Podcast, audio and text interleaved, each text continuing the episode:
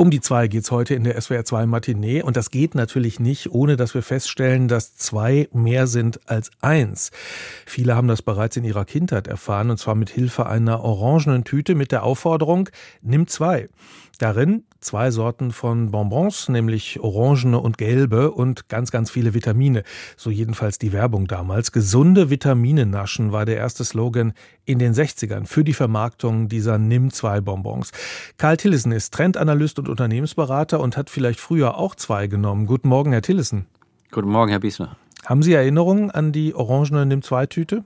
Ja klar, natürlich. Es war eine Zeit, wo einerseits Nahrungsmittel sehr künstlich aussahen, auch sehr künstlich beworben wurden. Also NIM 2 war ja nur eins davon, man, das Beste aus der Milch, die Lebensbausteine kommt es an und äh, mit ähnlichen Slogans wurden damals Süßigkeiten beworben. Ja, bei den NIM2-Bonbons ist man inzwischen etwas vorsichtiger geworden. Jetzt sagt man, eines der bekanntesten Bonbons Deutschlands ist der aktuelle Slogan. da ist man ein bisschen zurückgerudert. Ne? 62 wurde äh, NIM2 auf den Markt gebracht. Äh, vielleicht ja auch deshalb, Sie haben es gerade schon angedeutet, das Orange. Aber man muss sagen, Name und Verpackung sind ikonisch und wiedererkennbar. Also vom Marketing-Gesichtspunkt aus ein ziemlicher Treffer.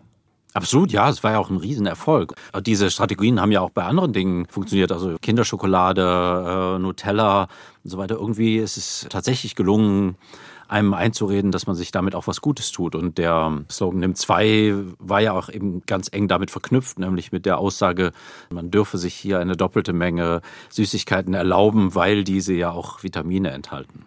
Ja, ja, Überfluss äh, wäre vielleicht das Stichwort. Und das spricht ja Nimm 2 eigentlich unvergleichlich aus. Eben nicht nur eins, sondern noch eins für später, was man vielleicht nicht gleich mit in die andere Backentasche äh, stecken kann. Das ist ja aber auch wirklich die erste Phase des Massenkonsums. Ne? Also in der Vorkriegszeit äh, war Konsum natürlich für viele möglich, aber nicht für alle. Ja, absolut. Und man vergisst das so leicht. Es ist ja gar nicht so lange her, dass große Teile der Bevölkerung nur mit, mit gesenktem Kopf durch die Innenstadt geschlichen sind, weil sie im Grunde wussten, dass sie sich von den ausgestellten Waren ohnehin nichts leisten können und ähm, wo alle möglichen Dinge wie Fernseher, PKWs und so weiter eben keineswegs für alle zugänglich waren, sondern eben nur für, für wenige. Und der, der dann NIM 2 sagt, ist ja mein Verdacht, ähm, aber das wissen Sie als Marketing-Experte wahrscheinlich grundsätzlich, ist ja gar nicht so sehr die Packung, die NIM 2 sagt, sondern das bin ich selber. Ja, heute würde man sagen, gönn dir.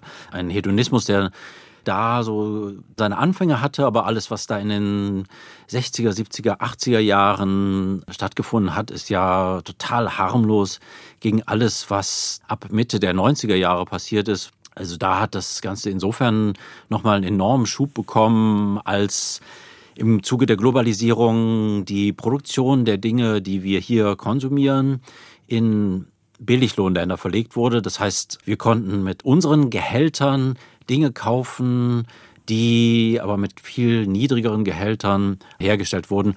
Und dadurch ist dieser schnelle Konsum überhaupt erst möglich geworden. Ja, wenn wir es selbst herstellen müssten, könnten wir es nicht zu den Preisen tun, zu denen es hergestellt wird. Nimm zwei ist da vielleicht ähm, für diese Einstellung, gönn dir, haben Sie gerade gesagt, schön mit den heutigen Worten, äh, tatsächlich äh, symptomatisch. Hat das grundsätzlich was mit dem Menschsein zu tun? Also neigen wir dazu, zwei zu nehmen?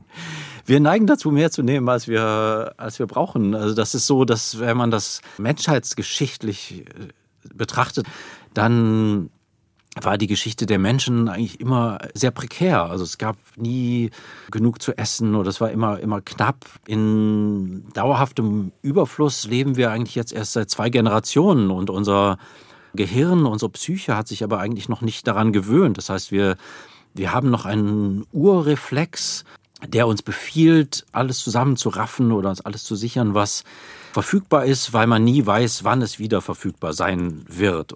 So wie, wie bestimmte Hunderassen eben keine Fressbremse haben, so haben wir eigentlich keine natürliche Konsumbremse.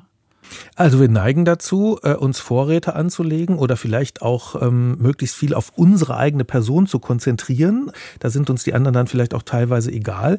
Lässt sich das denn, Sie arbeiten ja auch zu dem Thema Konsum, äh, eins von Ihren Büchern heißt, warum wir Dinge kaufen, die wir gar nicht brauchen.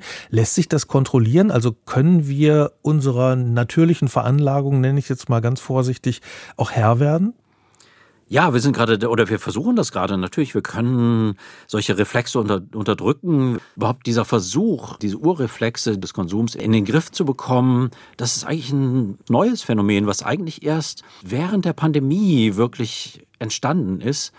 Und zwar durch diese kollektive Erfahrung des Lockdowns. 40 Prozent aller Menschen haben diese Gelegenheit genutzt, um ihre Kleiderschränke auszumisten und sind dabei mit ihrem Überkonsum konfrontiert worden, haben einfach festgestellt, wie viele Dinge sie besitzen und gar nicht benutzen, wie viele Dinge sie gekauft haben und nie benutzt haben.